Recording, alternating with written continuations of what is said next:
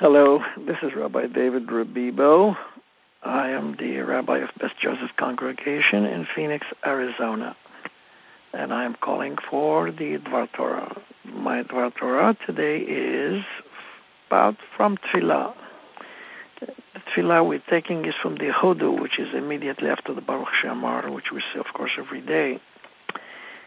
Part of the Hodu, right in it, there's a very interesting concept that not only appears in the Hodu, but in different parts of the Tefillah altogether.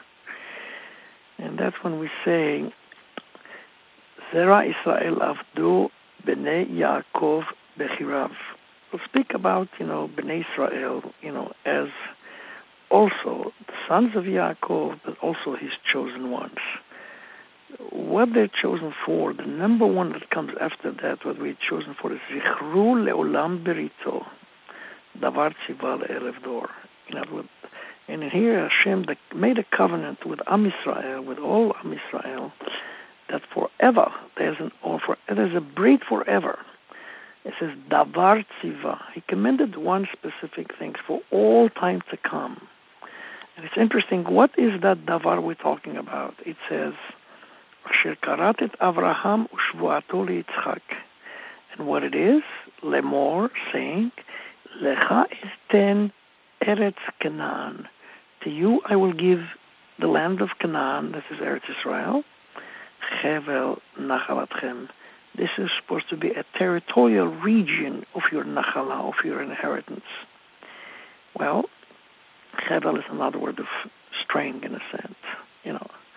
So the promise made to Am Israel as Zichru Leolam, forever Eretz Israel was given to Am Israel forever. Zichru le'olam berito davar tziva le'elef dor for thousands of generations. These are very, very difficult time that we're living in Eretz Israel. Speak about for disengagement, against disengagement. And it's extremely, extremely painful for all Jews concerned, not only for Jews in the territories, not only for those in Eretz Israel, but for those who also are outside of Eretz Israel.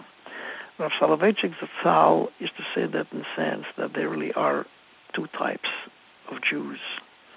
Those who are actually B'nai Zion, who live and may even be born in Eretz Israel, and then there are those who yearn to see it. Those who yearn to see it is us, who live in diaspora. Uh, we daven, we pray, we work, we think, and we worry constantly. And we also count. We all B'nai you know. We sometimes have a great difficulty understanding why would, you know, other Jews, you know, uh, concur that it's all right to give away, you know, inheritance, chelik nachalatchem, you know, that Hashem given to us, you know, by, you know, leolam forever. But uh, those of us, whether we're there or not, who yearn, you know, for Israel, owe it to be continue to be mispalel, you know, for continue to be mispalel that somehow nothing short than a nest and a miracle should happen to be able so that the gzera in Mitzvah Hashem should, you know, somehow be, you know, erased.